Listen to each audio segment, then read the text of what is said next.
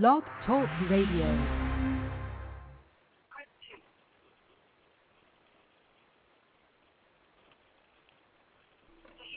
Lardy, Miss Clardy. Lardy, Miss Clardy.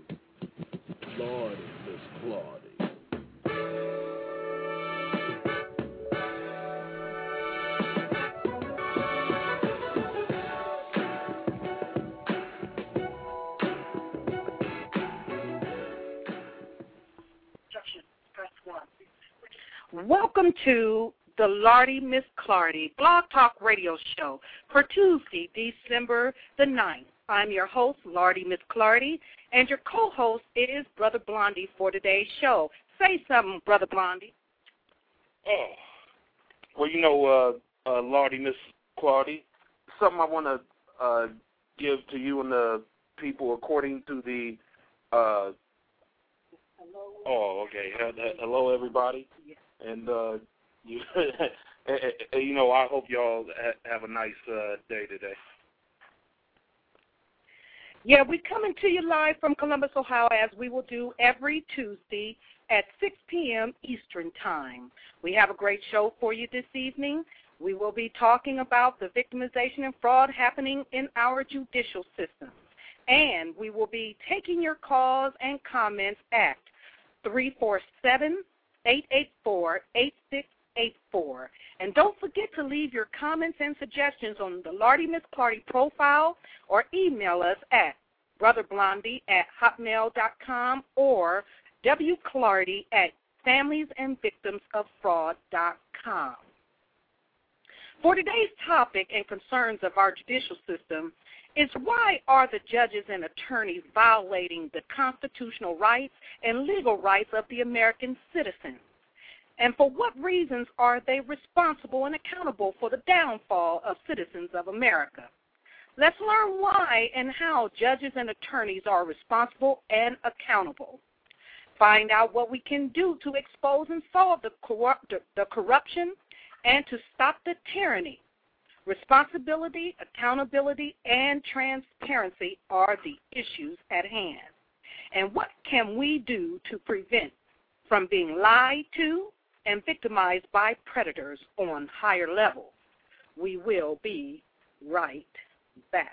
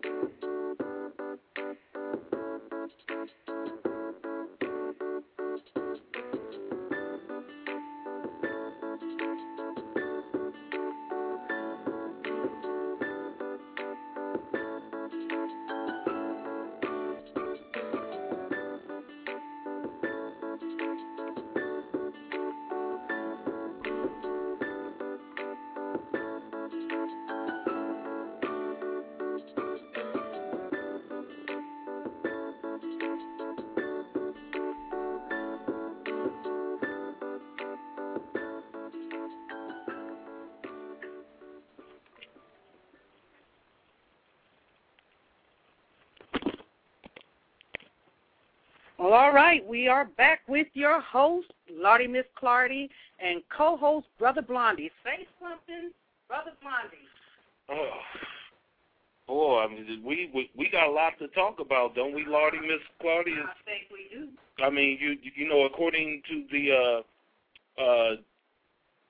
Bob Hurt, you can at bob@bobhurt.com, you know, according to the Judicial Accountability Initiative law, we, the people of California, find that the doctrine of judicial immunity has been greatly abused, that when judges abuse their power, the people are obliged, it is their duty to correct that injury for the benefit of themselves and the posterity in order to ensure judicial accountability and domestic tranquility.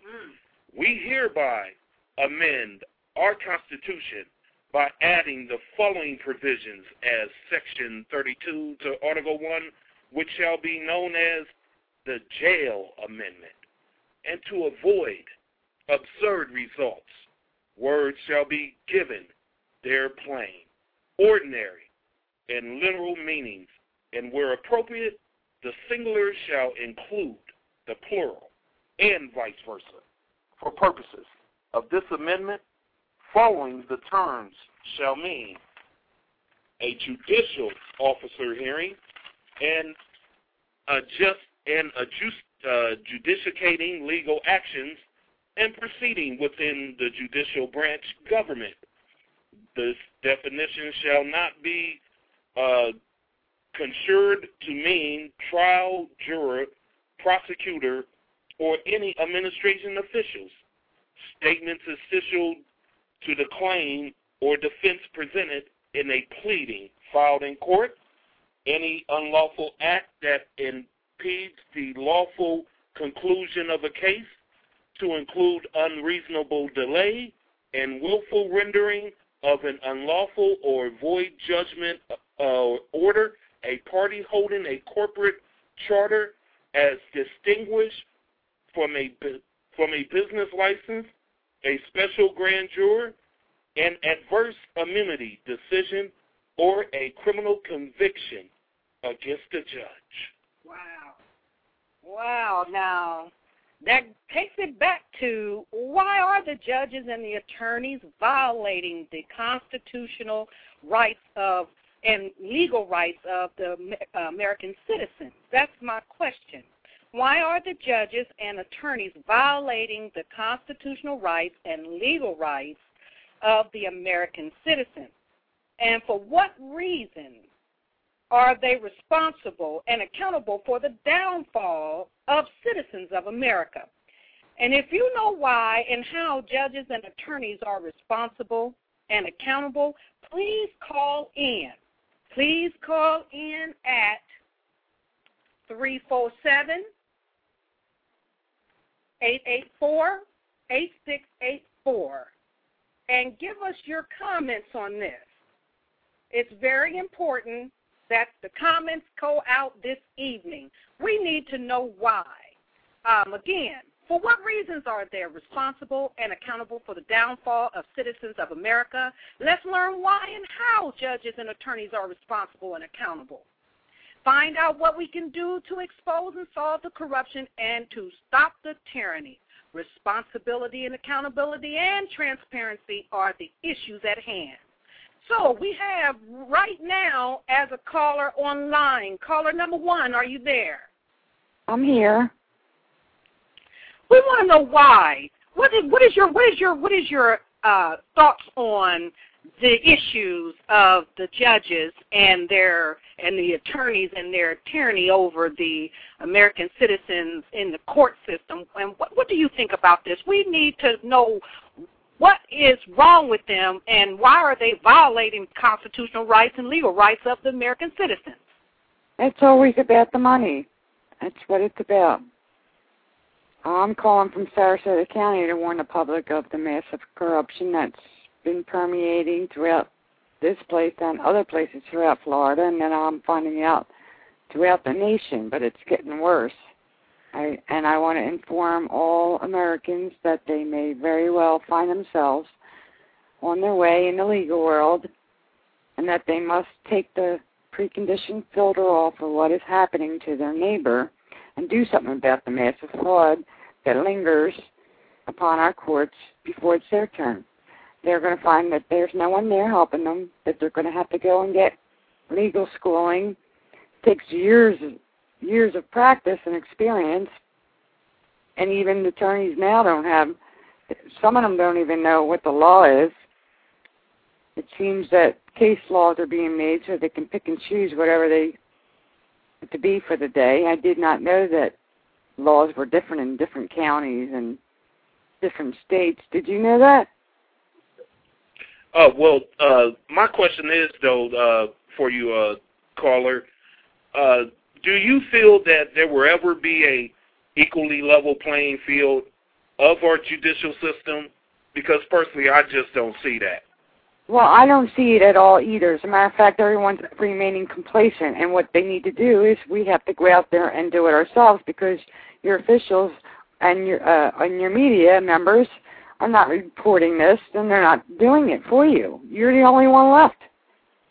Victims have to find each other on the internet, otherwise they're never going to know about each other, and a lot of people are going to suffer from PTSD for no reason because of what's happening. I was blocked everywhere down here from medical treatment and compensation over a car accident that was caused by one of State Farm Insurance's drivers when she flew in the air and hit my car twice. From there, I was blocked from my small claims case, from my pay when I was illegally fired. I was harassed, yelled at, interrogated like I was a criminal. It was awful. It's awful down here. They wanted to do nothing but erase my case, which they did, ran a sham trial, and they're all, no, it's all factual. As a matter of fact, I was here in this county while another one was in the county, next county over, doing the same thing, and it turned out we were naming the same attorneys, people, facilities, and everything. And still, there's no one out there asking me a single question or addressing what has happened to me.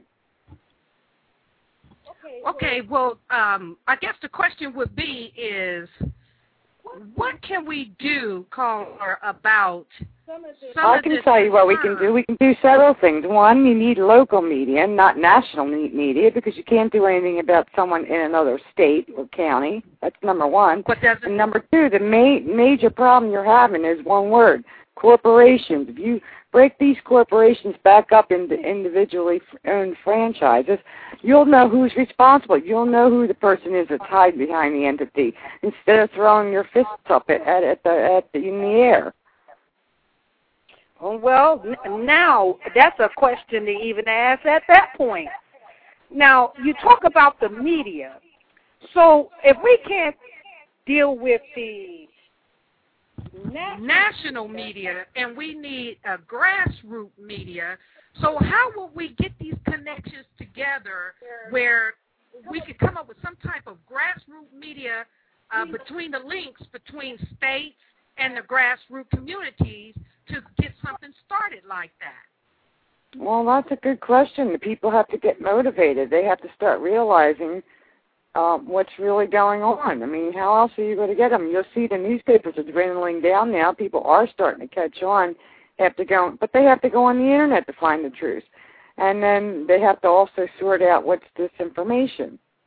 But they're going to go after the internet soon, and then when that's the only place the poor people who are victims can vent. There's nowhere else. Well, okay. Now, that's a great idea, but still, we got to find a way to rally the people. I'm here in Columbus, Ohio, where I have an organization set up called Families and Victims of Fraud with the acronym of FAVOF. And my whole concern is if the people are having such a rough time with our judicial system, attorneys and judges that are not giving the justice that they deserve, or that they are depriving them the access to this justice, wouldn't you think that these specific people that's crying and complaining about this would find a way to find us, even though we're out there saying here we are, but It's too cold in the wintertime to come together. It's too hot to come together. We got stuff to do, and we can't get to you is the complaints that we keep getting. So how do we reach the ones that are sick and tired of being sick and tired at this point? That's a good question. I mean, it's up to the people. They have to get angry. And so far, the only thing that's enraged them, at least got the media being pushed overboard, is with the financial. That's where it all came from, the banking situation. They obviously have been controlling the peoples of their countries all along, and we need to do something about that because they've been changing the case. The laws behind, without my knowledge, I didn't know, and maybe others did, but I don't think they realize to the extent that it really is.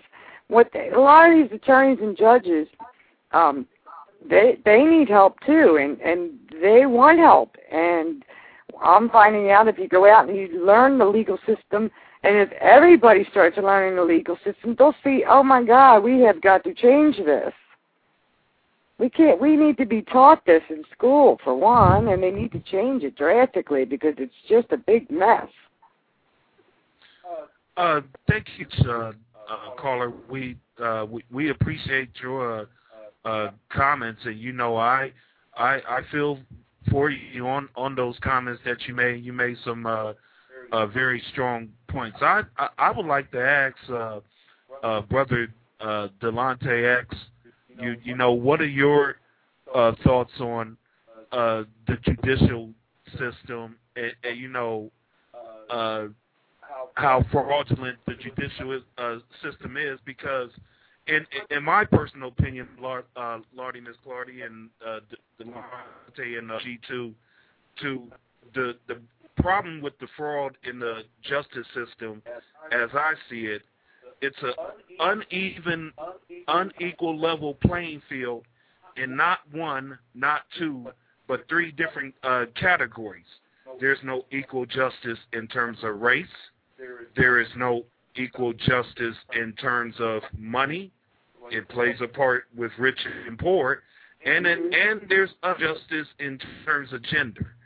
And I feel as long as those three categories still remain, you know, unequal, we'll always have, you know, problems with the fraudulent judicial system. Thank you. This is Brother Delonte, Vice President of Goomba Empowerment Incorporated, and also a member of the Nation of Islam. My perspective on the situation is that we are in a government that is really outsourced, especially when it comes to finances.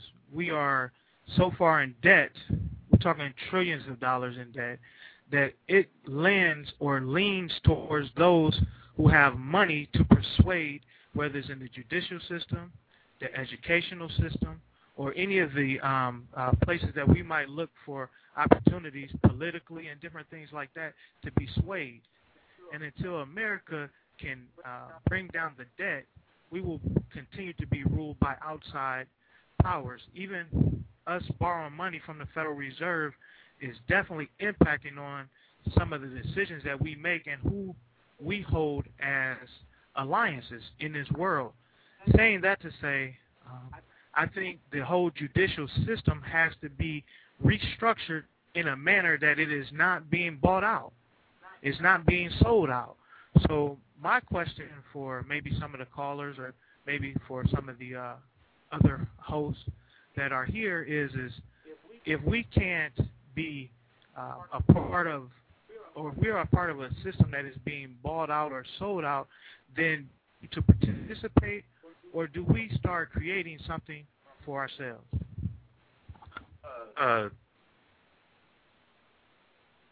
I believe that the judicial system must change in many ways. One, I think that if we got rid of insurance and allowed everybody to have universal health care versus having all that money go to the attorneys and all their court personnel, by the time you added up all that cost, people wouldn't have to keep waiting and fighting. for what they need medically, because that's what happened to me. If it can happen to me, it can happen to anybody, right? That's you and me. Yeah, I mean, I'm paying for insurance, but I can't use it. I pay for taxes for Social Security, and they won't allow me to have anything, no compensation, no medical treatment. I'm blocked. There's nothing I can do. Oh, you know, once again, that's a pretty excellent point. Right here, you know, with us, you know, here at the round table is Brother G2, the CEO of Kooumba Empowerment Organization, where yours truly, Brother Blondie, is proud to be the spokesman of that organization. Give me your opinions, G2, on the topic that we've all talking about this evening on the fraudulent judicial system. Good evening. Yes, I'm Brother G2, the president of Kooumba Empowerment Organization. In terms of the discussion topic at hand this evening, I do believe that we as a people, a country called the United States, are now in a great divide of a class system. I personally don't believe there isn't any more middle class. You're either poor or you're rich. So 80% of us fall in that poor category. We need to start an information revolution and gather the information that we need for resources to help ourselves and not allow ourselves to be no longer babysitted and taken care of by the government and government programs. As it says in the so-called Constitution, we the people need to care for we the people ourselves. Thank you. Now caller number one. Are you there? Am I caller number one? Yes, you are.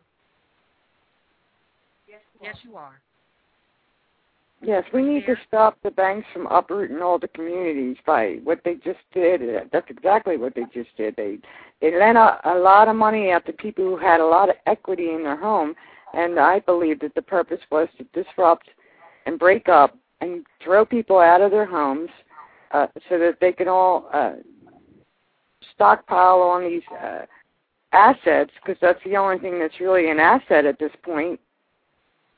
Since the whole United States seems to be living on credit. So keeping us indebted like this is only going to keep us as slaves. So we all need to break this barrier and cut it out. We need to do something.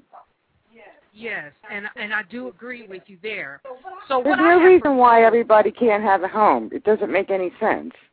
Well, it's more, even though that it's about the homes as well, but there's a whole lot that is at stake, because here in Ohio, what I have come across with is not only is it about homes now, but it's about also losing employment for the reason why you cannot keep your home as well. And then we're talking about people taking people's children, you know, which that is another domino effect to you losing your job. But now you have a whole new show there, Wendy. That's a whole nother show.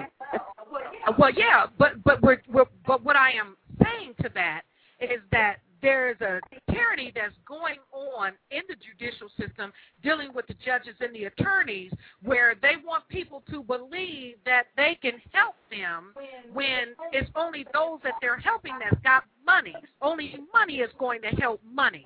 But when you're talking about a grassroots community that have, let's say, the low-income middle class, and the mess after that, and then the poor, if you ain't got no money, you can't get that help that they would normally give those that can get it, only because they have the money to get money. You understand what I'm saying? And then they're shut down. So what I'm looking at is from my own experience in dealing with the people that's in my company. They are having a problem because we go into the courts together with these individuals. And the problem that they're having is fair justice, whether they got the money or not, but they're able to prove without a shadow of a doubt that there have been some foul play and some injustice things or some bad things that have happened to them, and that they can prove it. The judges and the attorneys, they even cough it up and say, okay, we know, but oh well, I'm sorry for your luck because it's already done and you can't do anything about it, or we don't have any judicial rights over it. Well, in my case, or in anybody's cases, what are you starting up the court procedures for? No jurisdiction in the first place. But the whole idea of what you were asking was, what can we do to put it out on front? So what I did was create, at a meeting that I had, to start a presentation of all of those that were involved in my organization that have been lied to and frauded to my social system. Set a meeting at your meeting so that they can get a fresh taste of what's going on to be able to expose the judicial system, because all of the people that's been exposed now, the banks, the government, the president, everybody got the light shined on them except the judicial system. And well, that has to be done from Congress. They have, I believe they have the power, and there is a government capacity up there. There is a department that's supposed to be removing corrupt judges. However, they're not, so that's where your target is. But you're talking about official oversight. Which the people who are the oversight government. We don't have one. I mean, we have one, but they're not doing their job. They're not removing these corrupt people, because the judges are all connected together and won't remove them either. And so what can we down at the bottom do? I can't do anything. Wait a minute now. Now, wait a minute, that's the part that I want to deal with, because, see, it may appear to be that we down here at the bottom don't have anything to do with the power, because we're acting like we don't have power. But I am going to say this. Barack Obama, even in all his hope speeches, gave a speech about change. And what has happened to him couldn't have happened without the power of the people coming together. And I can also say this as we speak, this is the same type of power that we used to push him in office, because we came together as a people to have it happen. It's the same thing that we got to do to have the people to rally together for this same cause for change, called Speak Up, Speak Out, and Stand Up Against the lies. Yes, well, whoever they put in, and it seems to me that I'm finding this out to be pretty much what it is. It seems to me that they're just putting people in that they can blackmail into our official capacities. Right now, the thing going on with both McCain and Obama that has been going around was neither one of them were citizens of the United States, so they're threatening them through the courts. That's like blackmail.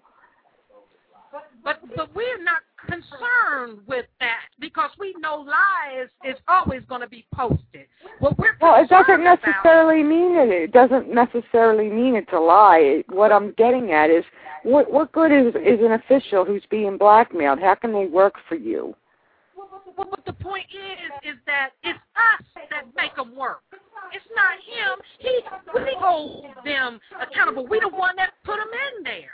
And so it's not about him coming forth to do anything. It was us that made it possible for him. So we have to do ourselves. Ourselves have to be accountable. And we have to be responsible. We have to work collectively. That's the problem. If the public doesn't act collectively, then we don't get anywhere, and that's where the problem lies. If they all start acting collectively for justice, that's when you'll see a change.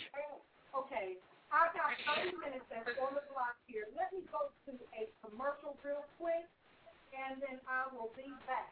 Okay? I will be back. Okay?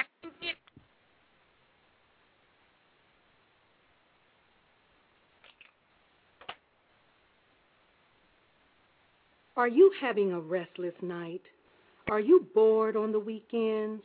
Well, have no fear. The party's over here at Sleepless Nights Nightclub, located at 879 East Long Street, where the lights, camera, and action is. This Friday is party night. Ladies come fly. Men come GQ.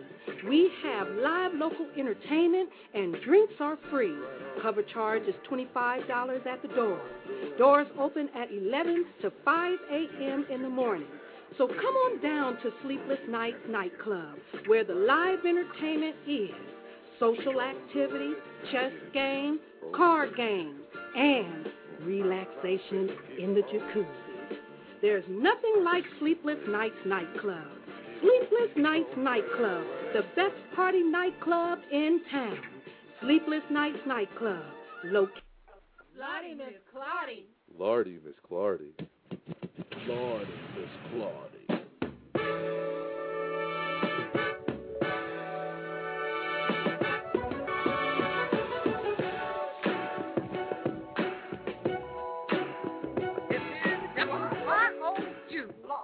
Talk Radio, and Lordy Miss Clardy is back on the line again, and we want to continue the conversation on what's going on with our judicial system and what can we do to stop them from lying to us and taking everything we got and frauding us from having our rights and justice done in our behalf.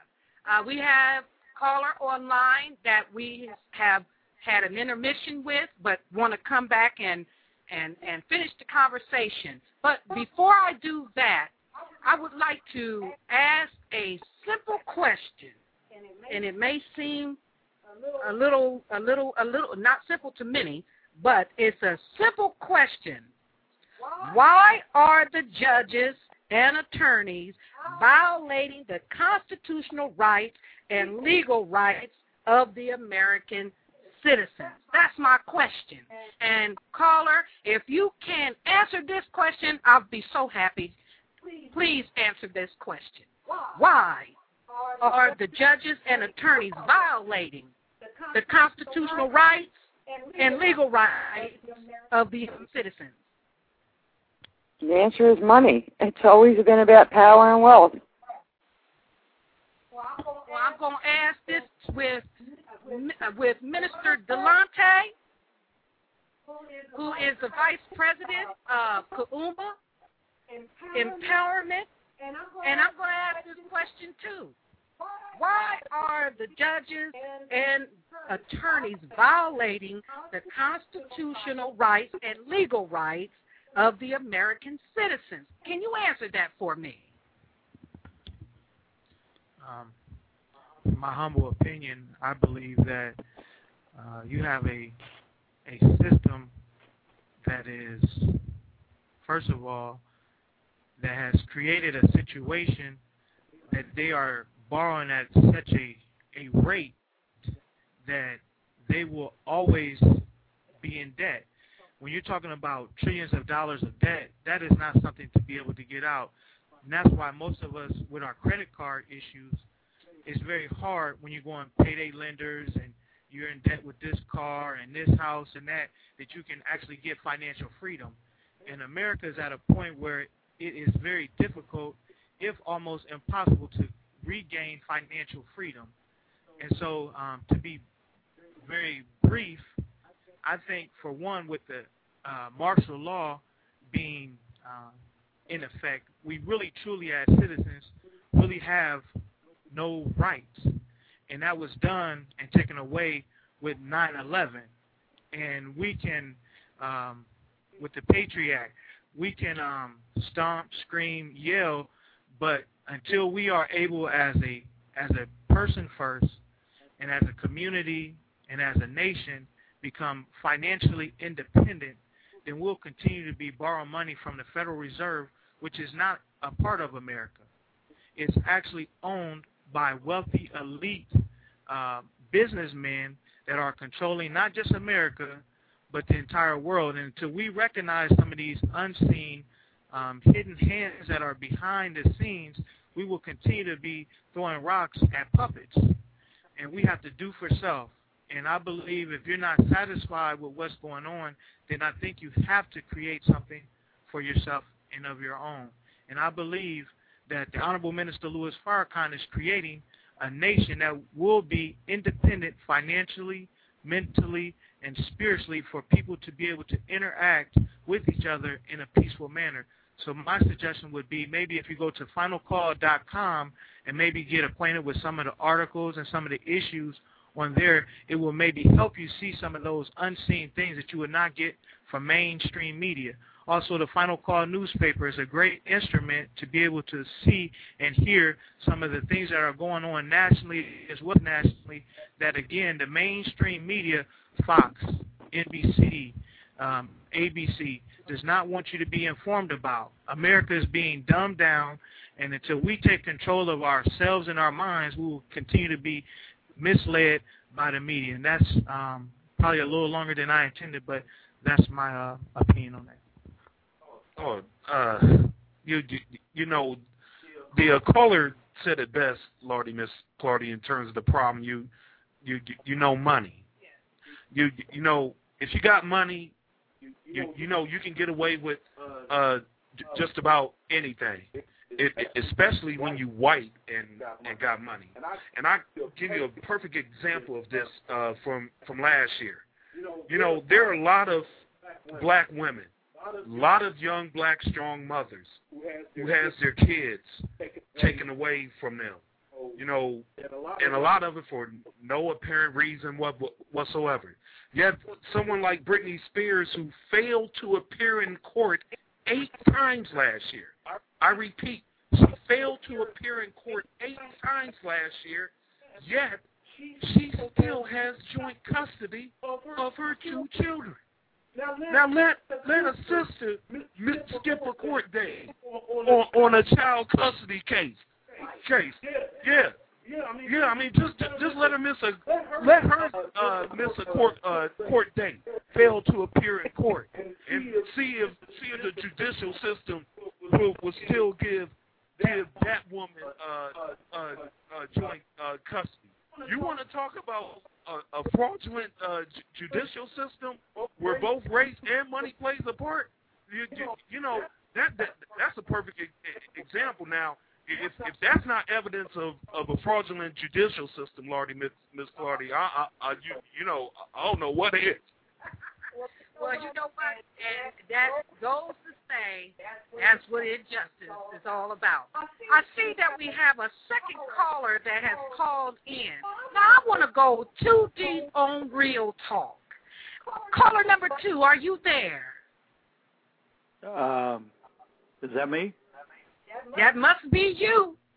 All right, this is. Are you there?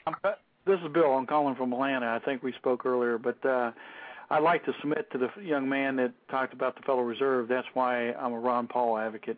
But anyway, the issue is those are the goal makes the rules. And here's the bottom line: if you want to have your constitutional rights protected in the courtrooms, you got to have TVs in the courtroom. You got to have tapes made of the proceedings in the courtroom, including the grand juries, because the judges and the powers to be cannot backdate items like that. They cannot manipulate the files and pass them around and hide them and everything else that they do in the Taffy Rice case and the Wendy Titleman and all these other folks' cases.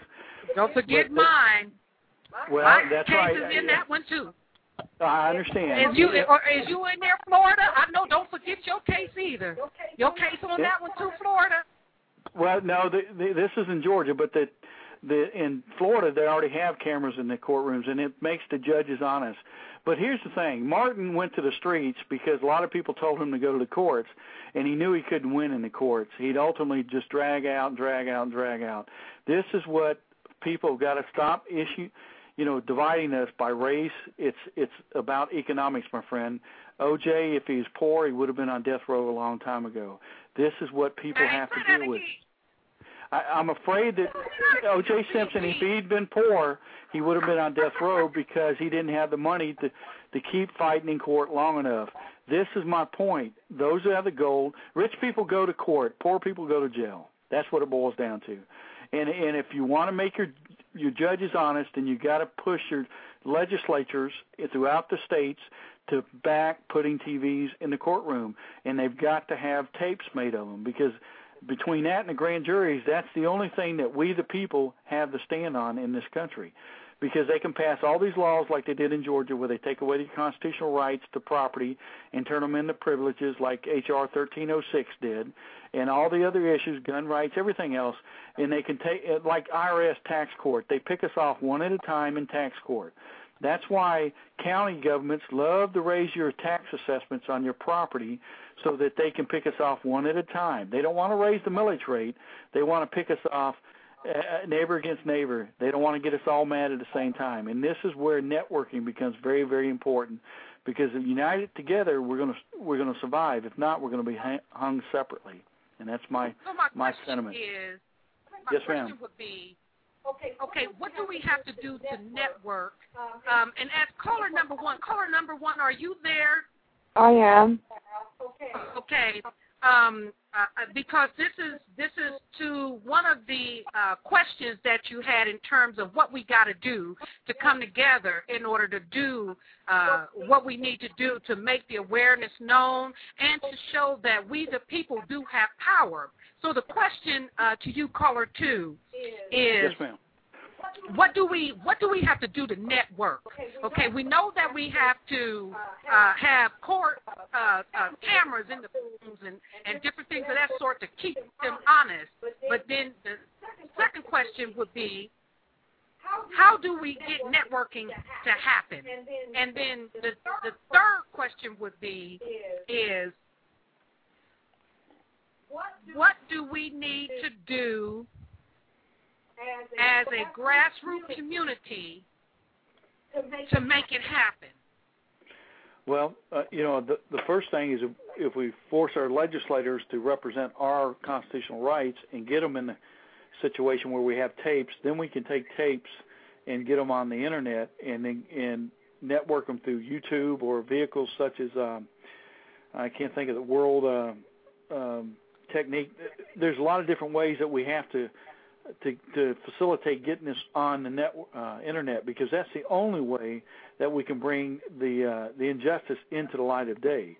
There's no other way. It's like communist China right now. They're doing picture cameras, and they're taking pictures of the rioting taking place and getting it out of the country and putting it on YouTube. We've got to do the same situation here in the United States in order to bring justice into the light of day.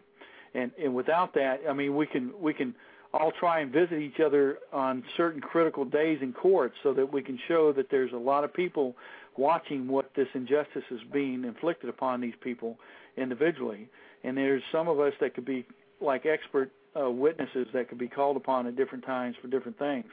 And those types of things, whether through emails or however the vehicle can be, someone who's a little bit more fluent with that. I'm a little old school on some of these things.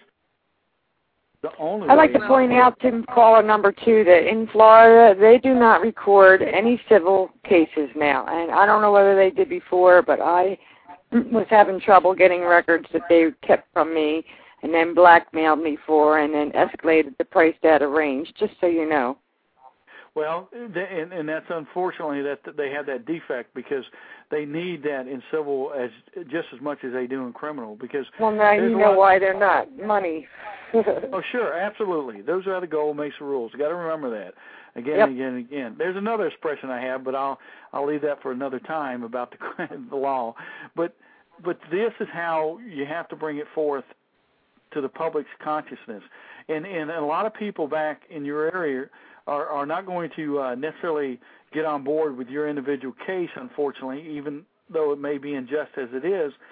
But they have to say, well, there's nothing wrong with TVs in courtrooms. Why don't we have tapes of all the proceedings? That seems like a reasonable request. And make it public. That's right, because justice has to be public in order to be justice. Otherwise, it can't be anything else. I mean, that's what they do with the documentation.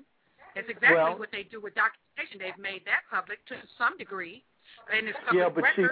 So why not let that be public record? Paper files are easy to lose, or so they say. They can backdate things. They can play hide and seek with them, and they can put you around the merry-go-round just to keep you from meeting a deadline or a lot of different things. And this is how they protect their own. I mean, why do you think the movie The Devil's Advocate is all about how law touches everyone's life sooner or later? And this is what we have to do as a country if we want to maintain our freedoms. And I would submit to you, because the personalities of individual cases, sometimes people understand and sometimes they don't. The facts they may glaze over on. But they can't argue with apple pie and motherhood, and why not have the truth revealed on tape in courtrooms? You know, that's an easy, no-brainer situation that we as individuals have to push for. And then once we do that, when the injustices take place, you know, for instance, a judge may consistently say, well, the taping equipment was down. You can only do that so many times before sooner or later someone's going to rise up and say, hey, okay, there's something phony going on here. Because the courts is how they pick us off one at a time, and that's how we got to bring them out of the dungeon in their little backroom deals and bring them out in the open.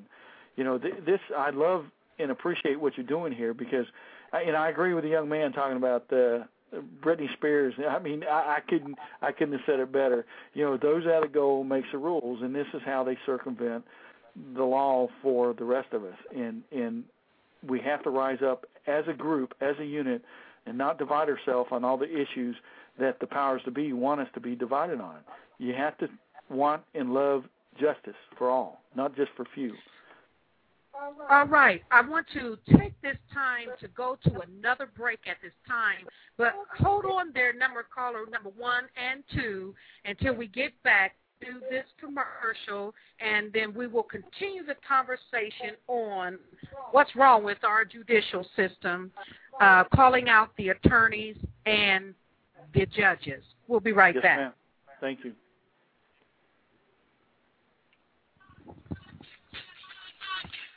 How you doing? Are you facing bankruptcy? Are you facing divorce? Have you ever been victimized? You came to turn to Wise Law. Wise Law will help you. Wise Law has 25 years of experience in protecting and defending your rights. To contact Wise Law, call 614-868-WISE. The office of Wise Law is located at 1008 State Street in Columbus. Wise Law will help you get monetary relief on personal injury, tort claims, and even child support. Wise Law will appear at demonstrations. Wise Law will settle your claim. They don't get paid until you do. Wise Law consultations are free. So whatever your legal issues are, call Wise Law. Wise Law, wise people, wiselaw.com.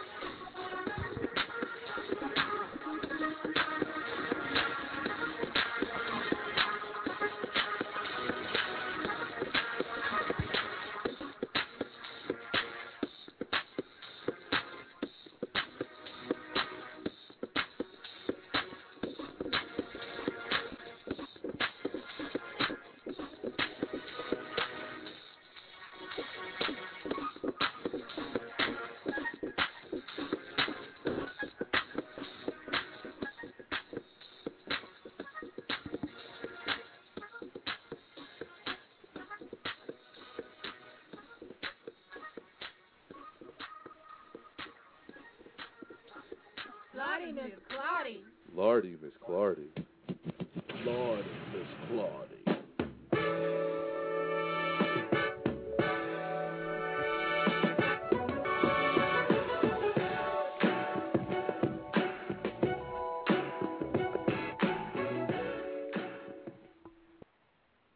Well, all right.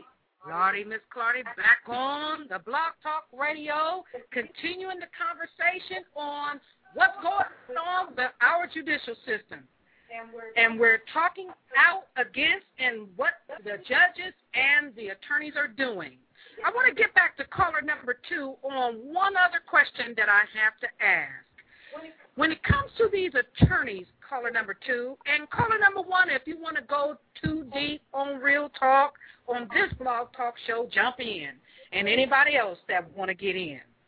But the question to you, caller number 2, is, what do I do to get the attorneys that don't have no power to have autonomy, and what can we do to get them to think about doing contingencies, since our judicial systems won't deal with us because we ain't got no money, and the only way you can get in is if you got some, and since the economy is now in a rut, and everything is falling down around it, we ain't got no money to even hire an attorney, which is causing all of the pro se litigants to rise up and say, here we are, whether we right or wrong, we're coming in to tell what doesn't happen to us.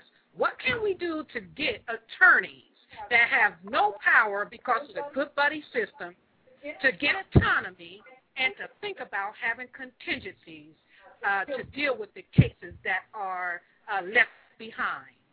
Can you answer that question, sir? Well, I'd suggest that at this point we need to try and reach out to law students in law school and other areas so that we can become more fluent in the law itself and the history of this country and how it's been manipulated into a corporate world as opposed to a case law equity law situation, which I think is what the British call it. And maybe law students and a sympathetic professor is the only real hope that has tenure, because the judges will absolutely shred a lot of lawyers' ability to argue cases if they come in too many times on behalf of some of these causes, and it's not to the powers to be liking. So you got to do an end run around that and become fluent enough in the law yourself, and hopefully like Georgia State maybe and University of Florida and different places would have access to the law, because that's the other oxymoron. How can you have justice unless you have equal opportunity to the law? You can't do it. That's why the Miranda rights came in, because that guy didn't even know how to speak English, and he didn't even know what his rights were. And this is where we're at, whether it be in civil court, criminal court, or whatever.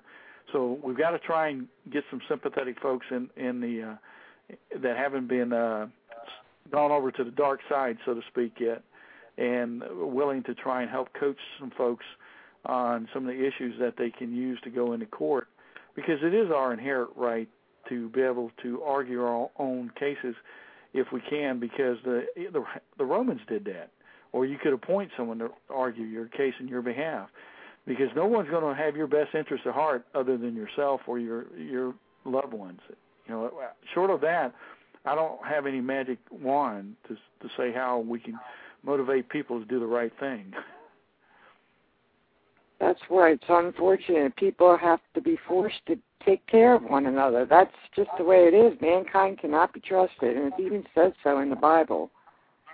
Well, unfortunately, in the time of Christ, they chose Barabbas over Christ, and Judas chose to do what he did. Well, I'm just pointing something out. It's just the fact that mankind cannot be trusted. It's unfortunate.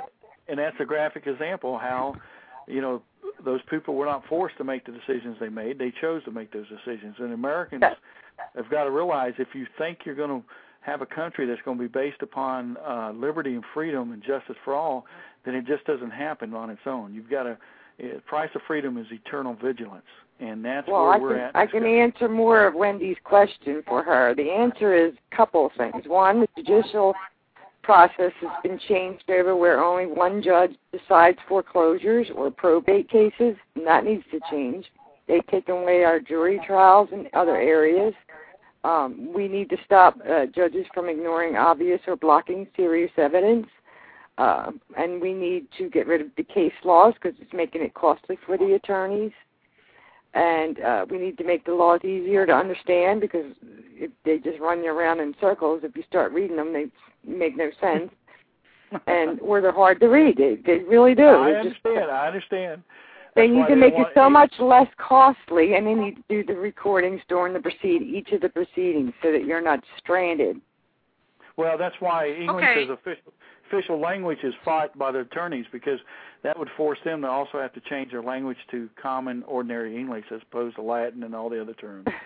So, now I want to get in here for a second because it looked like that we have a third caller that has called in. I don't know if they're here to listen, but we only have 3 minutes before the closing of this Blog Talk Radio, but it will continue. We can continue after we get finished speaking on the things we need to in order to vamp out on this show, but it will still be streaming where we can finish the conversation, and it will still be recorded. So if you don't mind, if we will get to the business first, and then to close this out, we only got for 3 minutes.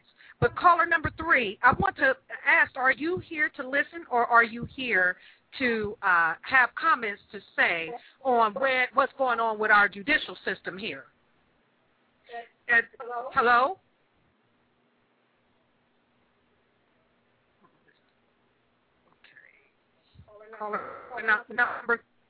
Caller number 3, are you there? Yes. Okay. We have caller number 1, caller number 2. Now we're 3D and on Real Talk here on the Blog Talk Show on Lardy Miss Clardy Show. I hope that you were able to hear what we needed to say, but stay tuned and let me at least gently take out, this conversation, and we'll resume it. And it will still be taped, and we still can continue doing what we got to do, okay? But I only got 2 minutes till the show is ending, all right? Okay. So stay tuned just for a second here. Everybody hold. All right. Well, we're at the end of the show, and we now need to thank everyone that was listening and everyone that participated in the studio on the Lardy Miss Clardy Show on the conversation of the judicial system and what's going on with it. And we also have the People's Law School here in Columbus, Ohio, that makes learning easy, and they're holding their sessions every week and from 7 to 9 p.m. at Trinity United Church of Christ at 1180 Shanley Drive, and the sessions are free to the public here in Columbus, Ohio. You don't need any prior knowledge or experience about the law. They have a broad range of discussions on civil lawsuits, consumer protection, and bankruptcy laws, etc. If you want to get in contact with this particular law school, it's called Sanctuary Law Institute of Ohio at 614-224-113.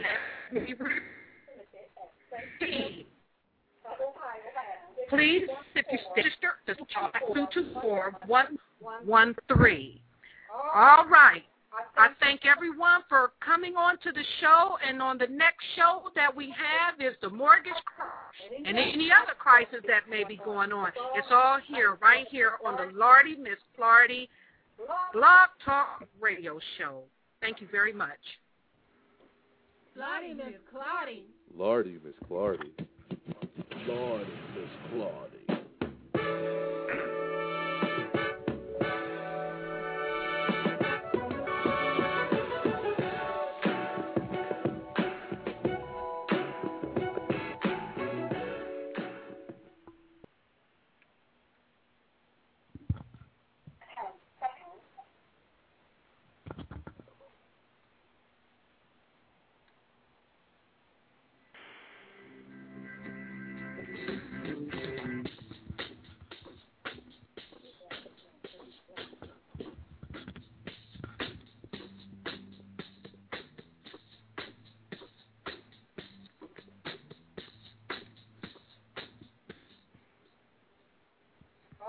All right, we're still on, but we're not streaming live.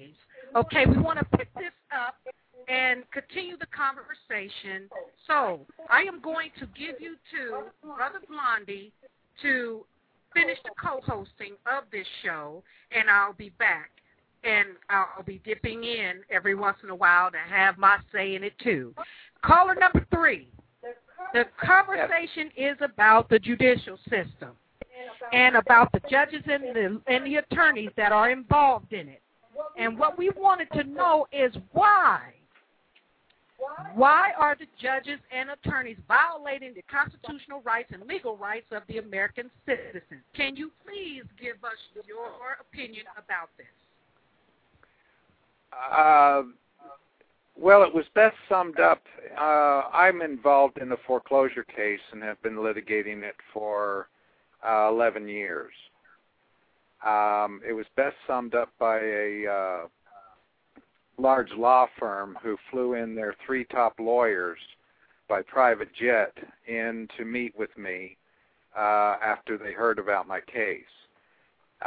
30 minutes into the meeting, the founder of the law firm said, and I quote him, "There is so much corruption in your case by crooked lawyers, including your own, and all the judges." He said, "There's no way we'd take a case like this."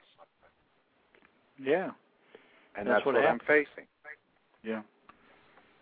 Sounds like my case is. Well, I mean, but you know, having said that, hold on, callers. I mean, caller number 3. Yes. Do you have a solution to what we can do to expose this? You know, put it on TV or on the air or on the internet, so to make sure it won't be victims like you or anyone else out in America here. Well, you run into the problem with the media will only report what they're told to report. When you have these entities that the victims are facing, they have the power and the influence over courts, over opposing counsel, which would be your attorney, and the media, right? And government officials. Yep. They provide advertising dollars for your media, but the internet is a fairly new medium that can help get this word out.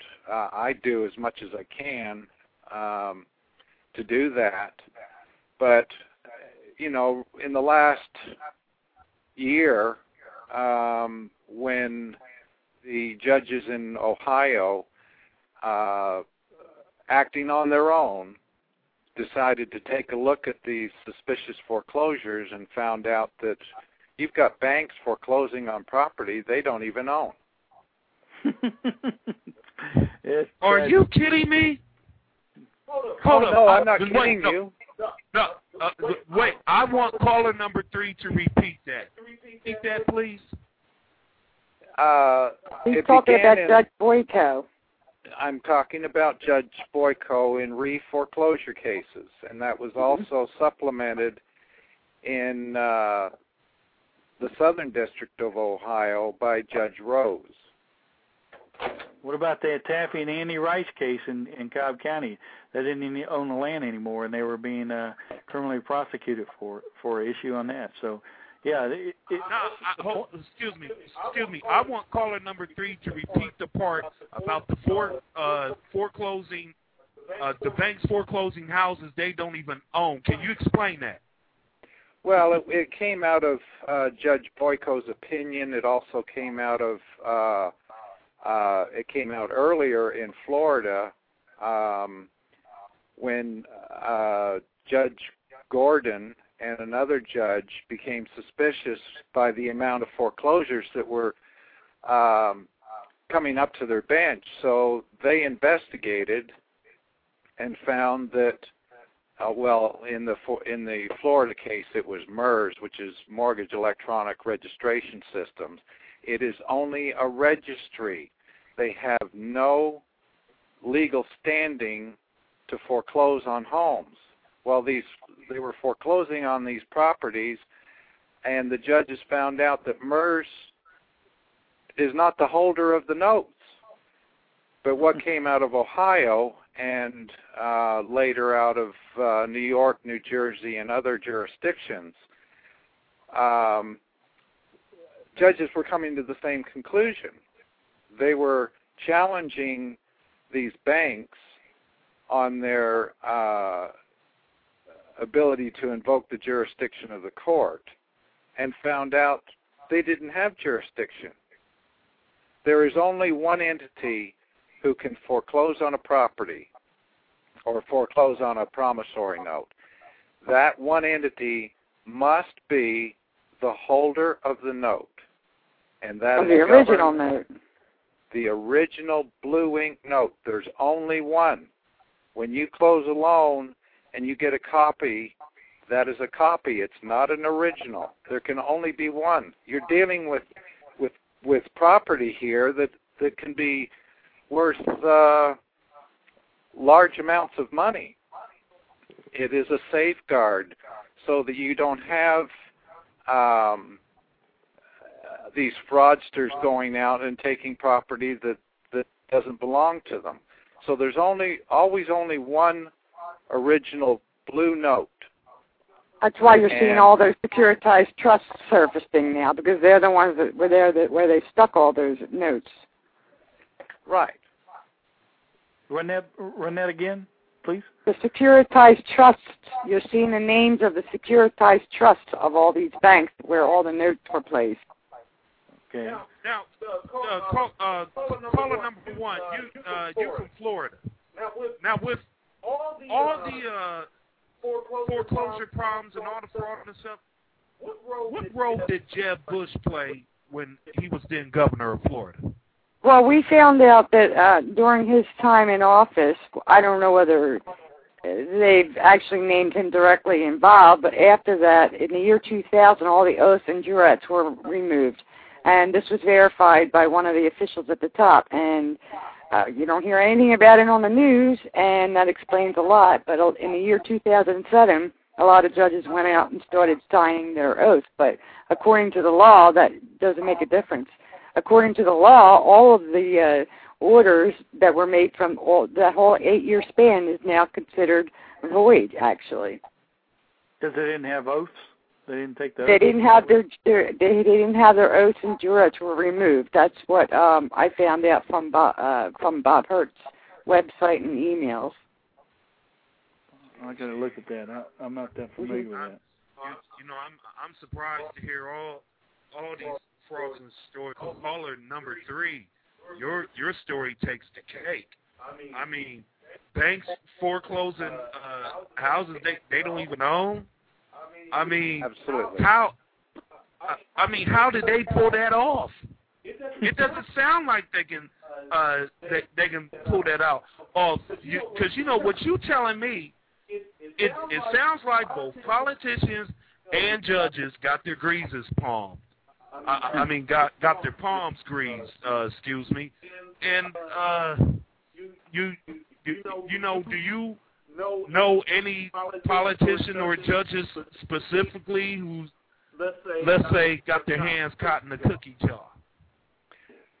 No, that would be difficult to prove, but in my case, I took it to one of my senators, and met with his staff. They took pages of handwritten notes when I told them my story, and they wanted an update on my story as it proceeded to trial. And this senator was actually the perfect person to come in and help on this issue. My next phone call to follow up on my story, they said that they couldn't do anything to help me, and basically that was the end of it. A friend of mine shortly thereafter sent me a document showing that the law firm that I was up against paid that senator $41,000 for his campaign, or what? Yeah, campaign contribution. Which state is this? Texas. Ah. And you know, in the answer to that, I want to say that I have a young lady that is in my organization where I have did research and found that the clerks were entering other people's cases from other cases, in her cases, hiding these specific documents. While I was researching her case, I found that the attorneys, as well as the judge here in Columbus, Ohio, that was appointed to this case,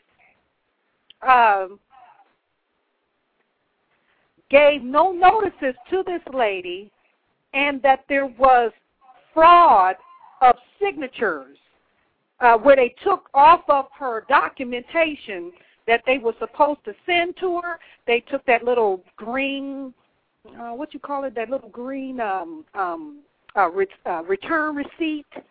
Oh, yeah, return receipt. Yeah, the return receipt, and where they took that off of the packet and signed both unknown spouse and another name that had nothing to do with her name onto these receipts.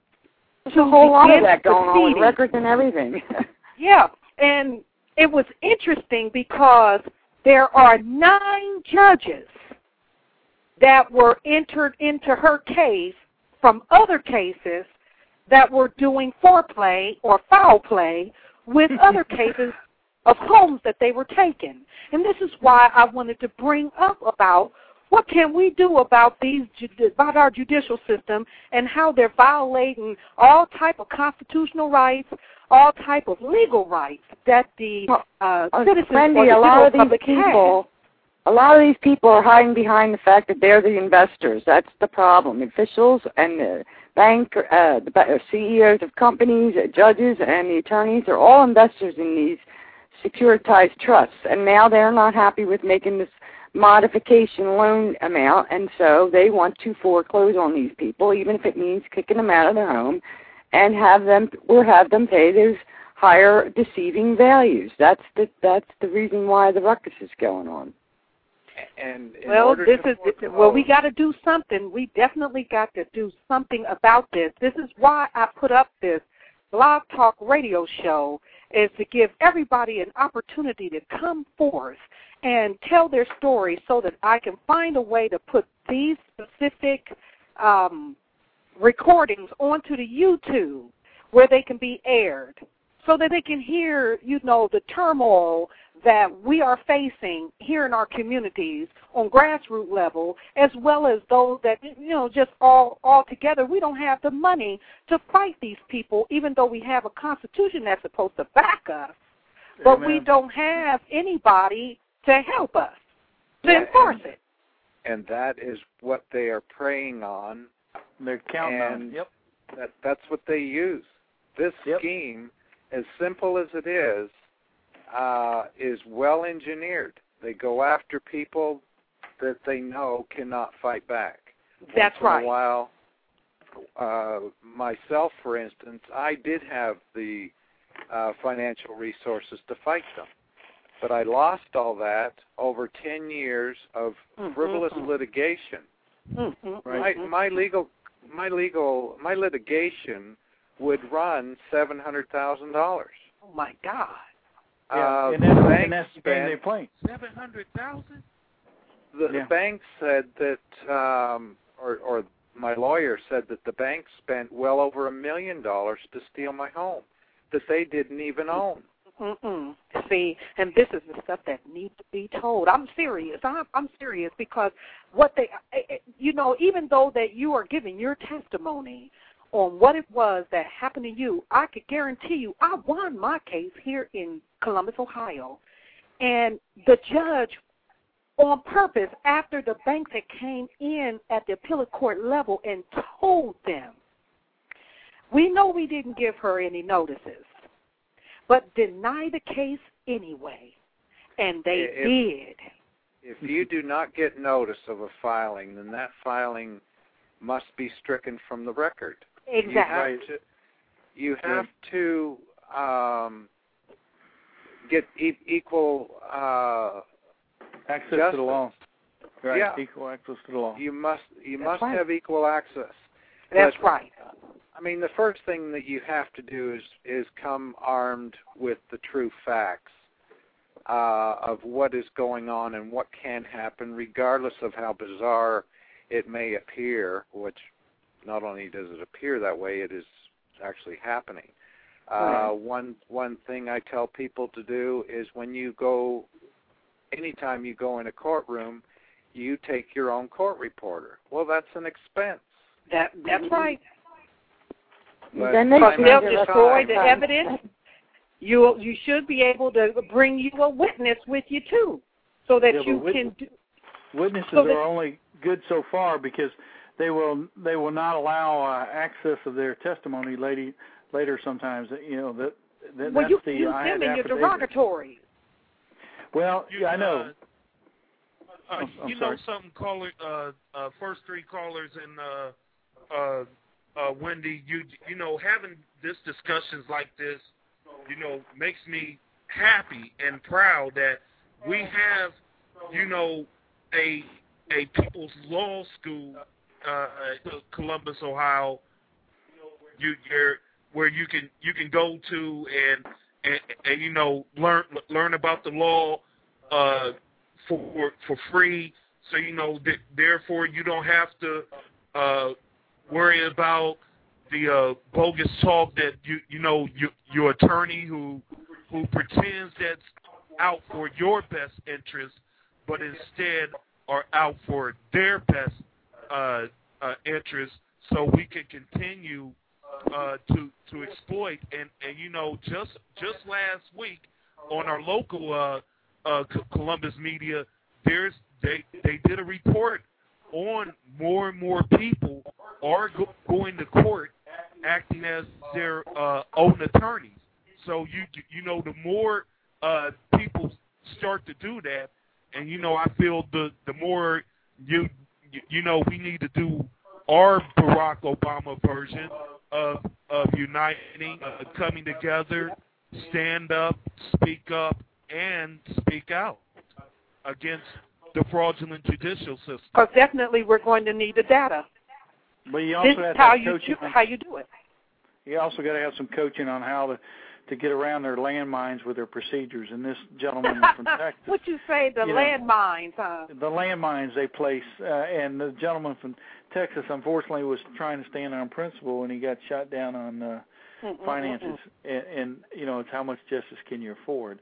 But once again, it does take evidence, and court reporters is what he's saying is an excellent idea. I didn't think of that in my daughter's case where we lost our grandson, our autistic grandson. But because I had other witnesses that would file affidavits, but it just went in one ear and out the next. They just do the shuffle and the hide and seek with everything. So even when you go to appeal, you have a certain amount of time to appeal in, and they lose your case, and then it mysteriously reappears. So.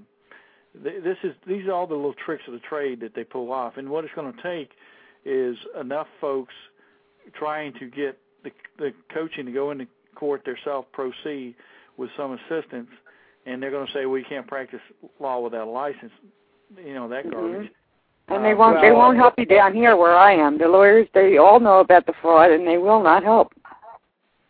Well, I know, and once again, that's unfortunate, too, that in Georgia, we don't have any filming in court, and they won't let you film in court. I mean, you have to have permission, all this, yada, yada. And the gentleman said it well, too. The media is basically in their thumbs, too. They capitulate to whatever the powers to be on the local level wants because they can't get their news stories. They can't be in the loop. They can't be part of the control system. And they, intentionally, unintentionally, they're part and parcel of the problem. So, but let me can't. Yes, sir. I'm sorry. Let me relay what happened. My media experience back in 2002. At that time, the person who was known as the best investigative reporter around did a 5-part series on my story after reading my appellate brief. And the 5th segment was of my testimony at the state capitol, where the news station followed me down there to report on my visit. After that visit, the reporter kept investigating, and within 6 months, the station pulled my story off their website, and the court reporter, known as the best in the Metroplex, her employment terminated. Yep, that's going on all over. I found out 2 years later that my opponent was affiliated with the company who owns the television station. Yeah, I understand. The Fourth Estate really doesn't exist in this country. Mm-mm.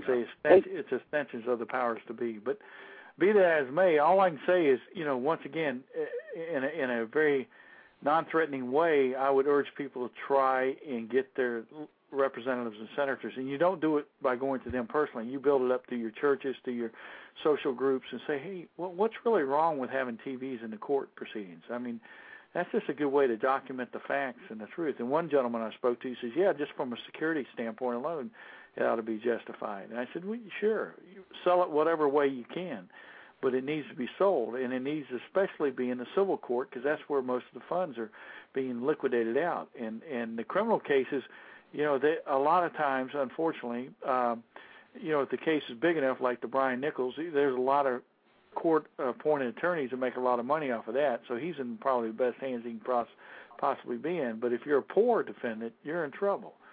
And this is the only way that everyone can usually get on board and say, okay, that's innocent enough, that sounds right enough, that sounds, American apple pie enough. Because, unfortunately, it's just like trying to figure out my daughter's case. Some people say, well, how could an autistic child be taken away from his mother that improved so well? Well, because the judge makes bank charters, the attorney defends money launderers and pedophiles, the judge is very lenient on pedophile offender, and he's on the drug court, so he knows all the special deals. And my former son-in-law is a Mexico-Canada pilot, so... connect the dots. You don't have to be a rocket scientist to figure out that there's money involved in there on his side that I can't fight. So, people kind of glaze over, well, your poor soul, that's unfortunate. So I just try to push them on the fact of just let's get the TVs in the courtrooms. Let's force them to have to make documentation of their cases so that they can't go back and hide them and play hide and seek like they do. And that's what they do. I know, Ms. Clarity, is that right? Yes, Claudia? That's right.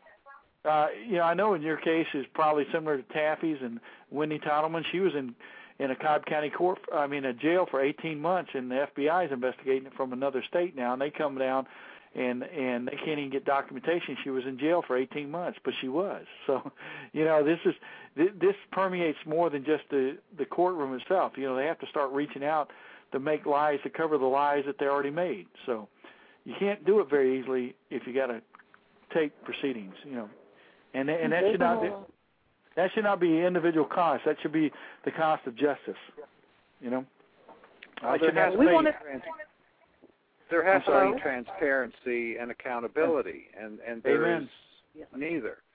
And right. People say, when I tell them what happened, they say, well, they can't do that. Well, I know that, but they did it anyway, and nobody's stopping them. So they can get away with it. To do that. So my question would be, at the end of this conversation, what do we have to do to make them accountable and responsible and to have that transparency? Well, I gave you...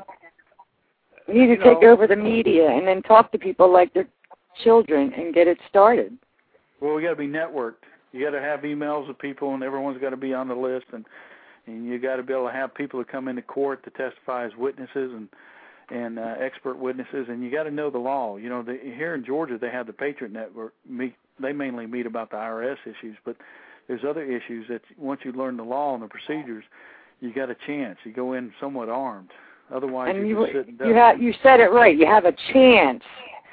You have a chance that you might have mercy from the court, but that's it. It's just a matter of chance. No. You don't go in there looking for mercy from the court. You go in there making this court have to sit up, take notice, and accept. Right, but they can choose to ignore it is what I'm getting at. I understand that, but if you make them, put it a country boy way, make them so embarrassed that their mama won't claim them, and then have an audience to show that to, that's where you win. Well, I think they're past that now. That's why things are so bad. I'm looking right at massive corruption down here like there's no tomorrow, and there's no one stopping them. Well, I understand, but that's why... Well, it's up to us to stop them. It is up to us. We're the ones that know what's going on. And we're taking matters into our own hands to make sure that they would know what we are talking about that they need to stop about. And it won't happen until we do it. We, the people. Right, well, collectively. The gentleman from Texas, I'm sorry, I didn't get your first name, but I'm Bill. But you said you had people come in there, court reporters that you paid out of your pocket. Is that correct? If you bring in your own court reporter, you would have to. That would become an expense. The court reporter. That's what you did. No, I didn't do that because by that time I was. I had run out of my financial resources. But the court reporter at my trial, at my partial trial, erased the admissions of the mortgage company.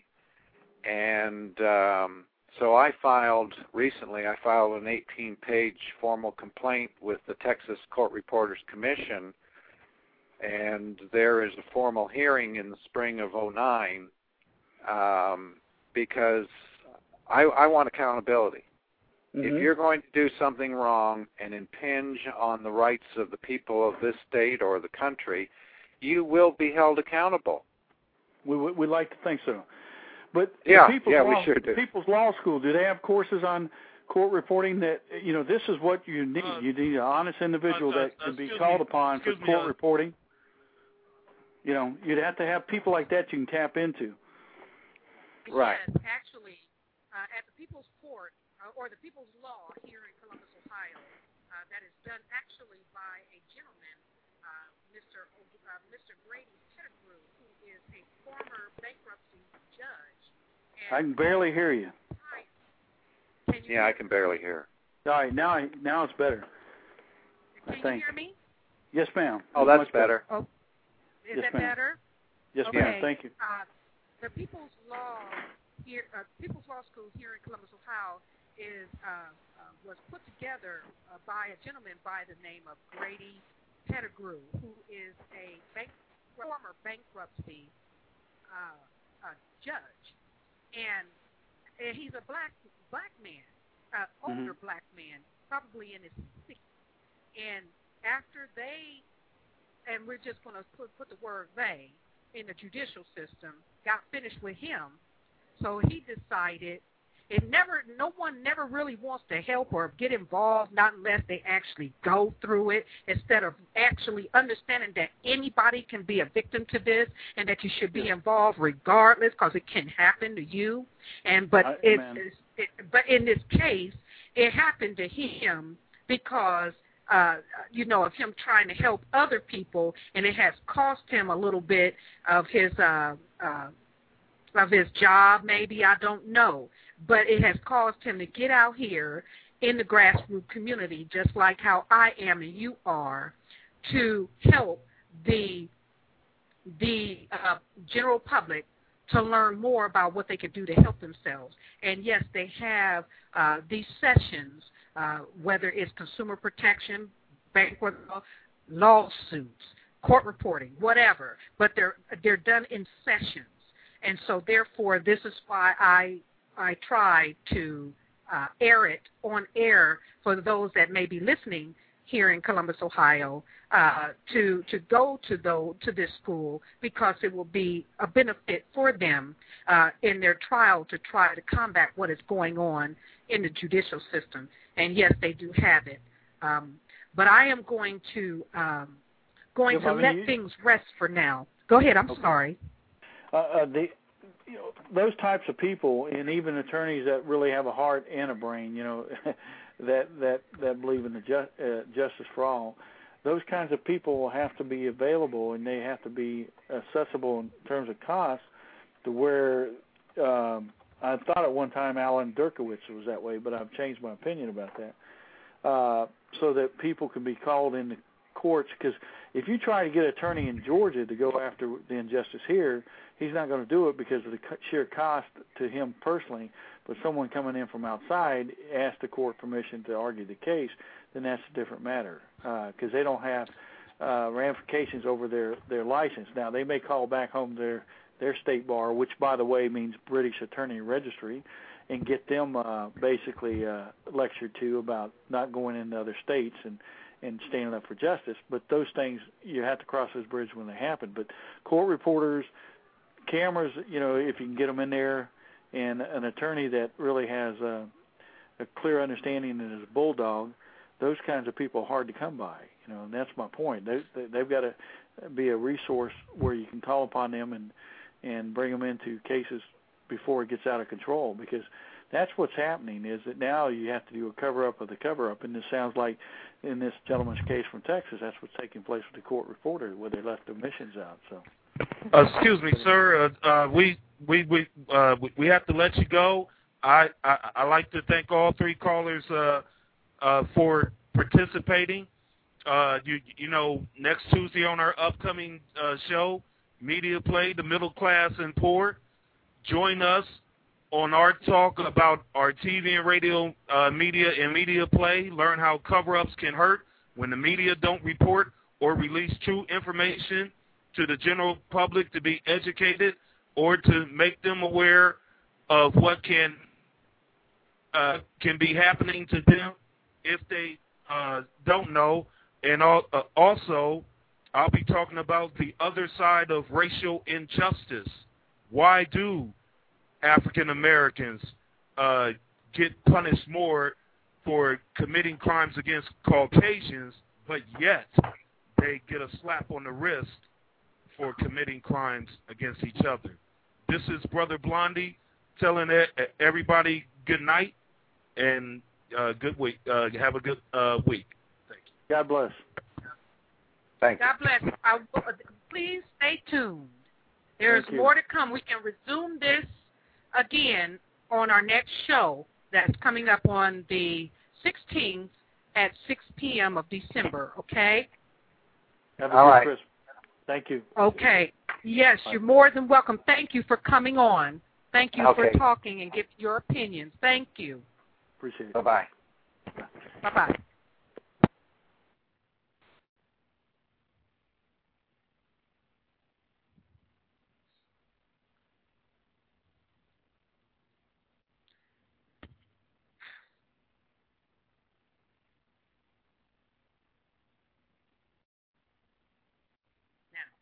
Tell me if that wasn't something. Tell me if that was not an interesting conversation. They could have went on forever. Yeah.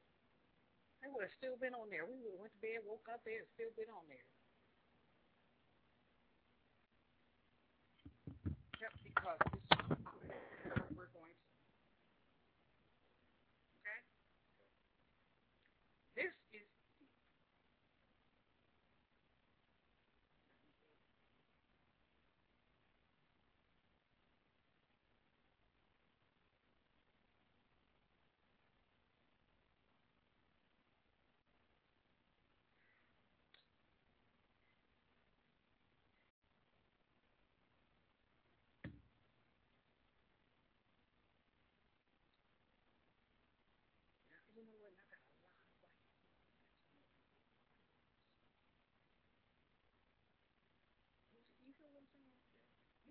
There's white people that's in